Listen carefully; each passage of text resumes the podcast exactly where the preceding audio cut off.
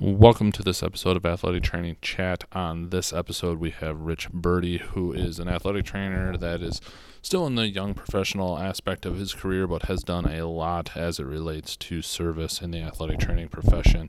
We talk about that a lot, as that is the main focus of this episode, and how he found time and balance with it when it comes to working full time. Uh, a lot of different experiences thus far, but all very busy as most of us are. But if you are a young professional and really thinking about getting into service, Rich has some really good practical ways to get involved and then explains how it's been beneficial to his career. Uh, I even took some away from this. Uh, just getting into service myself, um, just in a lot of the things that he has done, uh, what unique skill sets he's been able to pull from that, including working with corporate sponsors and figuring that out. So, a lot of great information there. As always, we are powered by Mueller Sports Medicine. Please go check them out for your sports medicine needs. Uh, NATA coming up. I know they're excited to be there. Unfortunately, I won't be able to make it, but I love hanging out with them. You can have any kind of conversation, throw ideas around. They've got a bunch of new things coming. Please go check them out. Um, if nothing else, you'll meet some really great people uh, that will always be there for you in the profession. But without further ado, please enjoy this episode.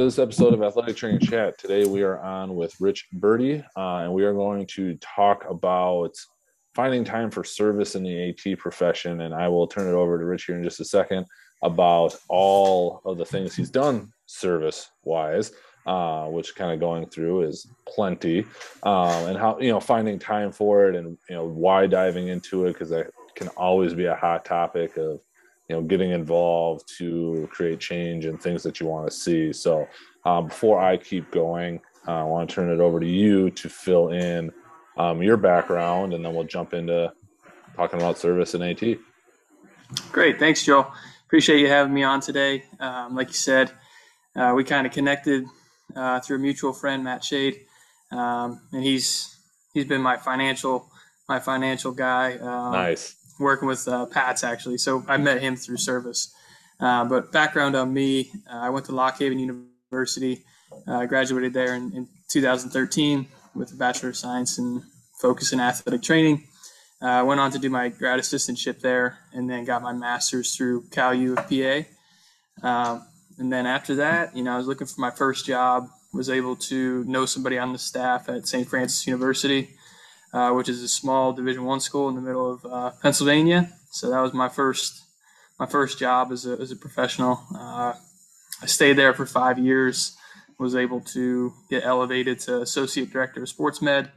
Um, and while I was there, I really started to ingrain service into what I do on a day to day basis. Um, I was Pat's Young Professionals Chair while I was there. Um, did some corporate relations stuff with Pats, and then also got involved with the NATA District 2 Young Professionals Committee. Um, after about five years there, I decided to go to Wake Forest, and I worked with their men's basketball program and uh, worked with the NCAA Care Concussion Research um, Consortium. Mm-hmm. So uh, I was there up until COVID. Uh, we were playing the ACC tournament, and uh, the following week, everything shut down. So went back up to Pittsburgh where my fiance was, um, and you know, got called back to Wake Forest. And at that point, I you know really enjoyed spending time with her, and you know decided I wanted to stay in Pittsburgh. Um, so I was back in Pennsylvania. I was able to you know uh, hit back. I was able to get back with my roots um, and, and contact those people that I I knew from service. So got right back on a Pats uh, committee. Started with the Pats corporate relations uh, co-chair. Um, and then this past year, I started with the NATA Career Advancement Committee. So I'm the chair with um, District 2, so Pennsylvania, New Jersey, Delaware, New York.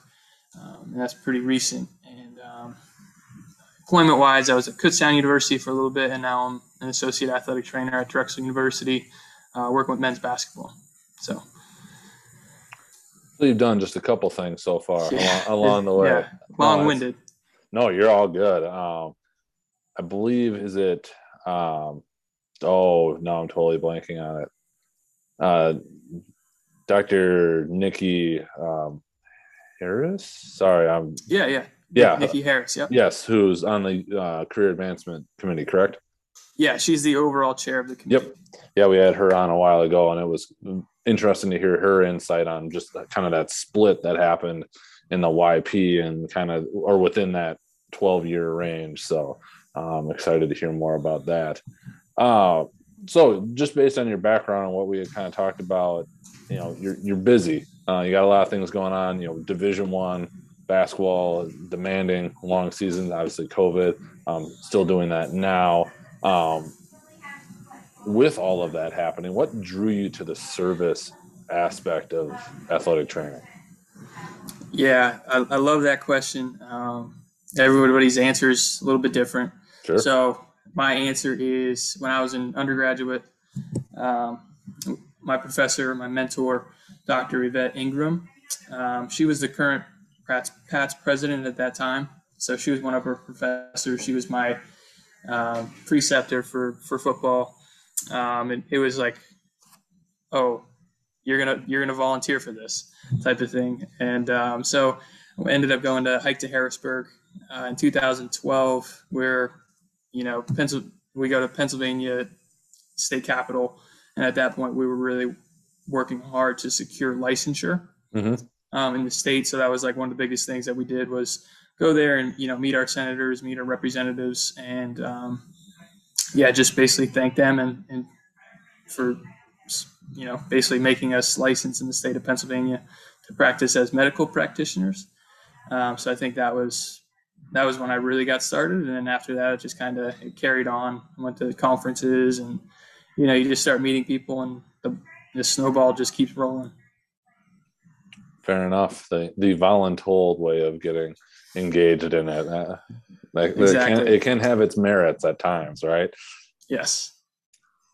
How do you balance that and like work it into your career? Um, I know for me, I've just completed year one of being a regional rep in my state and um, also working on a committee there that in hindsight, I, I, didn't dedicate nearly as much time as I needed to, and still need to figure out how to do that jumping in here into year two. Um, but I'd be curious how you've done it because obviously busy, very very busy in season and off season. You know, we everybody understands trying to throttle down a little bit. But if you wouldn't mind sharing, yeah, I think it it just comes down to time management and where your available time is.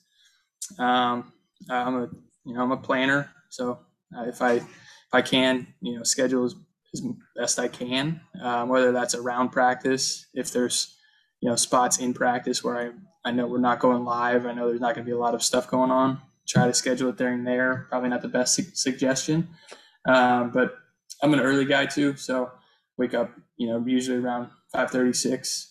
Um, try to get into work a little bit early, um, and at that point, that's when I check all my professional service stuff before okay. I even get my day started for work. Um, you know, we practice at 9:30. Guys lift at eight.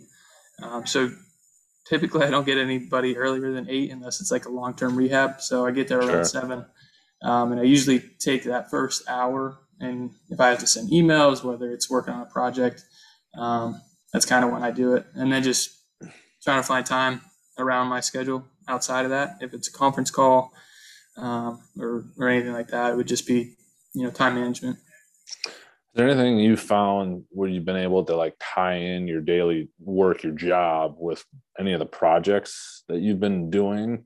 Is, have you found a way to cross any of that over? It's, it's actually a good question. I, I actually haven't had much crossover between okay. professional service and like my employer. Um, obviously, they they've been great. Every employer I've had has allowed me to have time to do other things. So I think you know a, a big thing is finding somebody that's that enables you to do professional service. A lot of the time, it's a lot of time devoted to going to conferences, um, you know, doing meetings and things like that. So just an employer that allows you to do those things, I think, is really, really important if you want to, you know, move forward with um, professional service. I agree with that. Um, you having done a lot both at the state and the district level, I can only speak to the state from my own experience. But what is the might be the biggest misconception you've seen in kind of service in AT? You, have met a lot of different people. Um, I'm sure some people that have taken to it more than others. Um, but what have you seen? You know, I, th- I think a lot of people, a lot of young professionals think it's it's such a tough circle to crack. Um, mm-hmm. You know, I, I, think the more you try to involve yourself, the more you try to volunteer, I think the better it is. People understand who you are and you know what your name is, whether that's you know reaching out via email, on social media, um, on volunteer pages, uh, whatever that may be. I think just you know putting yourself out there, trying to say that you're energetic, you really want to be involved, and then um, you know even starting at your state level, that's you know probably the easiest thing because you're in the state. You may know some people on the committees, um, and then you know just working up from that. There's so many committees on in every state, every district, every NAT national program. There's so many committees that you can join. I think just kind of getting at least like five committees that you're really interested in, and then just starting there. And if that doesn't work, you can kind of expand that search a little bit. Yeah, I think it's been fascinating to me how hard it is to fill committees when you're actually in it and there and trying to find people that are interested. So if you are interested, I think what you said is so important, like the persistence. Like I know when I originally reached out um, to be a part of the leadership committee, which I didn't exactly know what it was. Um, what I thought it was and what it was was two different things but didn't hear back right away. Okay, no big deal. Like I'll shoot another email, you know, just to follow up. And apparently an email had gotten lost in translation or something like that. And then ultimately they're like, oh, you want to take this over? Well, do whatever you want with it. Like, here's what it was and what do you want it to be? And those opportunities are there. You just got to be, I think, persistent because for a lot of people, you know, I do my best to check all of my stuff at least once a week just to make sure I'm not getting too far behind. Um, I've got it up in the 37 tabs that I have on my browser to make sure that I still see it. Um, but that's not always the case with people that are on those. And so having a little persistence can be useful, um, especially with those specifically tied email addresses. Yeah, I agree 100%. I think professional professional service also takes a good amount of time to get responses because it's not a full time job. Right. Uh, they're doing this as volunteers most of the time, so you know they may be checking it once every two weeks, once every three weeks. Um, so I think it is if you don't get a response right away, like don't be hesitant to reach back out and just say, hey, um, you know, is there any more openings in your state committees? Um, do you have any like potential other opportunities? Any task force committees? um, any other projects that you can work on. There's so many things going on at every single level, or just even volunteering for NATA. Um, you know, that's an easy way to just meet people. So, what is your ultimate goal with all the service? I mean, you've done like corporate relations co-chair sounds fascinating. Um, would be curious to just hear a little bit more about that.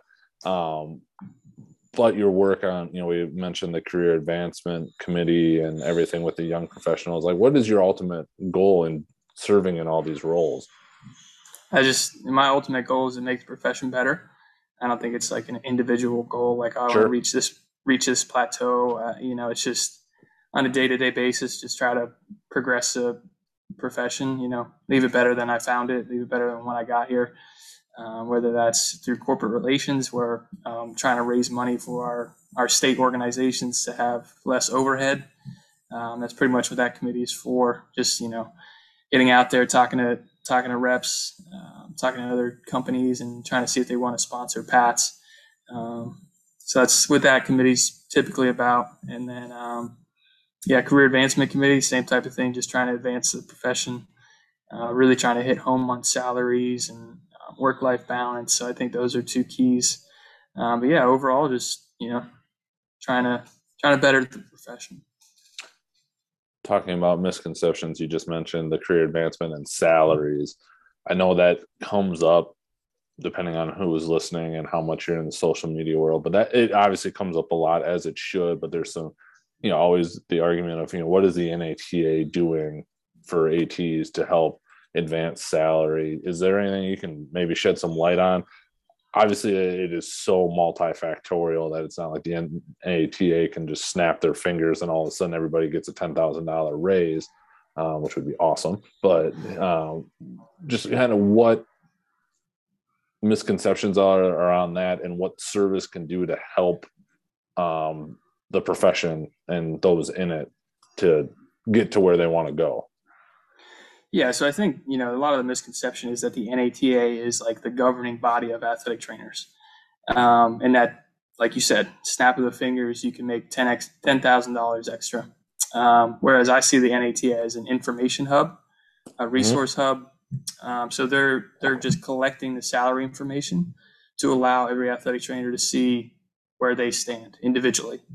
Um, because I feel like that's where a lot of the, the conflict comes is because you have some people that are really good at salary negotiation, negotiation, and then there's also some that you know aren't very experienced at it, um, especially with young professionals and, and saying, you know, you you know your worth, you know your value. How do you prove that?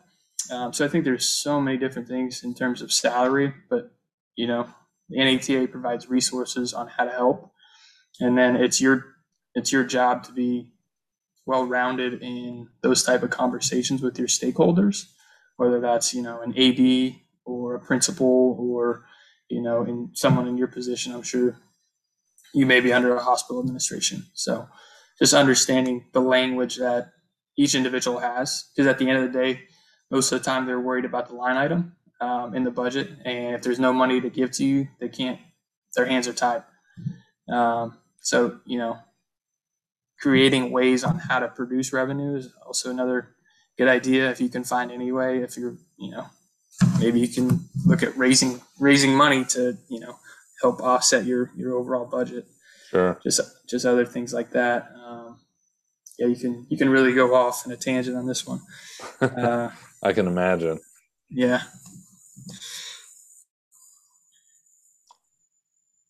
Is going the service route, do you think, right for everyone? Is it something that AT should, you know, always pursue? Um, should it be a requirement? Any kind of general thoughts on from your experiences? I will say, I think it's great to to experience it, uh, but I think you know if you're not passionate about it, um, you kind of get caught up in the time commitment type thing. Um, you get caught up in not being paid for the experiences. Um, then I don't think that's probably the route you should go if you're getting if you're getting caught up in those things. Um, I would say probably not for everybody, but if you're someone that's really passionate about helping move it, move the profession forward, um, you know, doing anything you can to help somebody else out, I think it's a great great thing to do. Um, it's so rewarding to be at conferences and and seeing people that I've met and worked with. Um, and we don't see each other for years, probably right. at this point. Like COVID, right. you know, took took two years away from everybody. So I'm chomping at the bit to get back in person just to just to connect with everybody again because it's so enjoyable. Um, and I feel like every time you go to a conference, you get that that fire renewed back in you. Um, you just like really want to really want to help out. So yep. um, that's the stuff that I really enjoy about it is just connecting with people and, and really you know helping the next person out. I think that's the in person. I'm gonna end up missing NATA this year, which is so unfortunate because there's so many people that we've gotten to talk to over the last year and a half, two years that man, it'd just be great to connect in person, but uh, not in the cards this year, unfortunately. What have you seen as your biggest success or accomplishment. I know it, like you said, what you do in service is about pushing the profession forward. So we can tie it to that, not your own personal success, or if you got an example of both, um, that's going to keep you coming back to doing more service. Um, what are your thoughts? Yeah, I think the the best thing that I've ever gotten is probably all of the relationships I've been able to develop. Um, you know, just you know, talking to past presidents or talking to the executive board or talking to you know Hall of Fame members whether that's at NATA, District 2, EATA, PATS, um, you know, just developing those relationships and, um, you know, being a mentor to others, I think is, is also important. Being a preceptor, you know, I'm preceptor for Temple right now. Um, so just, you know, trying to get back to the profession in terms of service, I think is, is probably one of the biggest rewards. Aside from that, um, this year I did re- receive an award um, from PATS. Uh, I got the PATS Service Award, which goes to um, an individual that puts in, I think it was five years of professional service. Um, so yeah, I was able to accept that this year uh, and uh, be getting that at PATS in, in, June. That was like probably my only uh, service related award. Well, congratulations on that one. Um, Thank you. Like I said, just made it through year one. We'll see how year two goes here um, and where that training goes. What else around service haven't we covered that you think is important? Kind of covered a whole gamut of things so far. Yeah, I think maybe not from a service perspective, but I think from a young professional perspective, like yeah. find a mentor um, outside of the person that you already look to. Um, whether that's through social media, like I said before, uh, walking up to a person with a Hall of Fame jacket on and saying, "Hey, my name is so and so. I'm really interested in getting in the profession. Do you have any advice?" Um, and just you know, finding a, a mentor that you don't know, I think, is important because a lot of the time, athletic trainers are willing to help others, but they don't know how to help others if they don't know the person. Yeah, what how important it is to get context then about you know what has been done in the past or been tried, so you're not necessarily having to reinvent the wheel if it's already been somewhat assembled. Maybe you can have a new idea that helps it make it just a little bit better to truly get something accomplished that people want to get accomplished. Yeah exactly anything else that you'd like to cover before we jump into the athletic training chat questions uh I'm trying to think here I, don't think so. You're very like succinct in your answers, and it's it's good. Uh, gets the the point across very well. So I'm running out of things to ask you that we had already put out there, but that's all good. So um, maybe we'll get, judge something up a little bit more out of out of these as we get going. Um, first one is is where do you see athletic training going in the next five to ten years? And you, if you could kind of set the example of what you're seeing. Yeah, I think it's a it's an interesting time in athletic training, um, just based on just based on the the degree requirements. Um, since we went from a master's from a bachelor's to a master's program, um, I'll be interested to see how that goes in, terms of the overall amount of athletic trainers we have. I know there's a, a pretty big um, supply and demand in college right now. I don't think colleges have really bumped up their salaries to meet the needs of incoming young professionals, and I think they're starting to realize that. So, I mean, we're starting to see more transition into other practices, whether that's going to PT school, whether that's going to PA school, um, even you know nursing school, things like that, other healthcare professions, because we're not putting it up the salary for the amount of school that we're recommending. So I, will be interested to see how it is in five to ten years. On are we able to adjust from going to a master's program, or will we have a decline in athletic trainers produced? And if so, what is it from? Are they going to other practices? Are they going to um, different career fields? You know, it'll just be an interesting situation, and then just to see how uh, third-party billing progresses. Um, are insurance companies including us? or are they not? So I think it's just really a wide open box and um, even setting to setting, to seeing where we progress to. Um, from your career advancement committee, uh, just kind of curious if that's something that you guys are even able to follow because it's so big and broad and there's so much detail out there. But has there been a general sense that salaries in that just speaking in the university or collegiate setting that's what you've been most um, are starting to trend in that way um, i know there's been some concern about compression with even there's like teachers and things like that within that realm and professors but is there anything that is able you guys are even able to track if you are um not that i'm aware of okay. but i will say like you could see postings on right. Nata indeed and, and some of the salaries are just it's an old salary it's an old job description and until the employer changes things um, you know i think the at is probably not going to go to that position. Um, and especially if you're going to a, a, a college a smaller college that doesn't have an appropriate amount of staff mean you're to get burnout. You're to you're to not enjoy what you're doing because the salary that you get you're working 60 hours for. And you know when you start comparing it to working at amazon to working at you know anywhere else like aldi even um, you know grocery store walmart it's just it's tough to compare because of you know the background that we have as healthcare professionals. So i, I understand the young professional and, and saying you know i'm, I'm kind of done with this because because of this. Like i'm not being rewarded for what i think i deserve. I think that's a that's a huge problem until the employer corrects that. I think we're going to see a trend similar to what we're seeing now. I agree. It is going to be interesting to see how it all shakes out. Um, yes it will. What advice would you give yourself if you could go back as a young athletic trainer and if you could set the time frame of when that was yeah I, uh, i'm trying to think back what would i tell myself um, i would just say be more i would say open to uh, or, or more um, i don't know the right word for this outgoing i would say when i was a you know i was a graduate of Lock Haven, you know, I was still a little bit shy. mm-hmm. Um, you know, I, I, wasn't really the outgoing type to go up to somebody like I'm recommending to do now, um, and, and say like, "Hey, my name's Rich. I'm really into professional service. Is there any committees to be on?"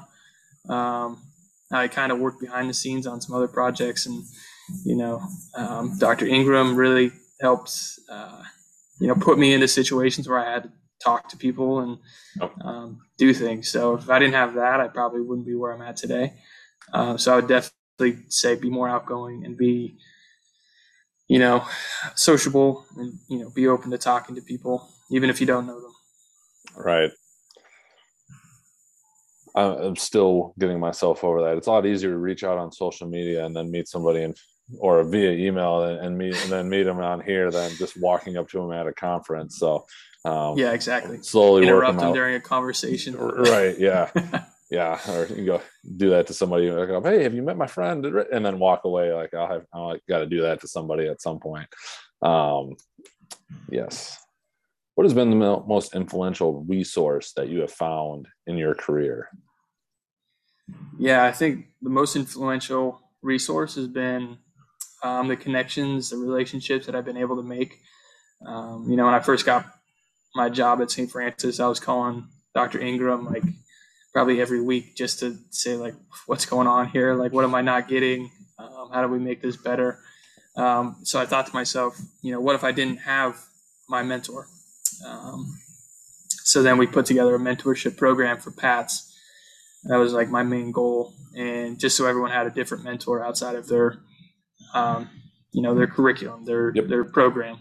So that was one of the biggest things that I have done, but you know, just the amount of relationships that I've been able to get, um, and then just knowing that you're a phone call away from somebody that can provide pretty good advice, or you know, an answer to a question that you may have, I think is is so influential in terms of this profession.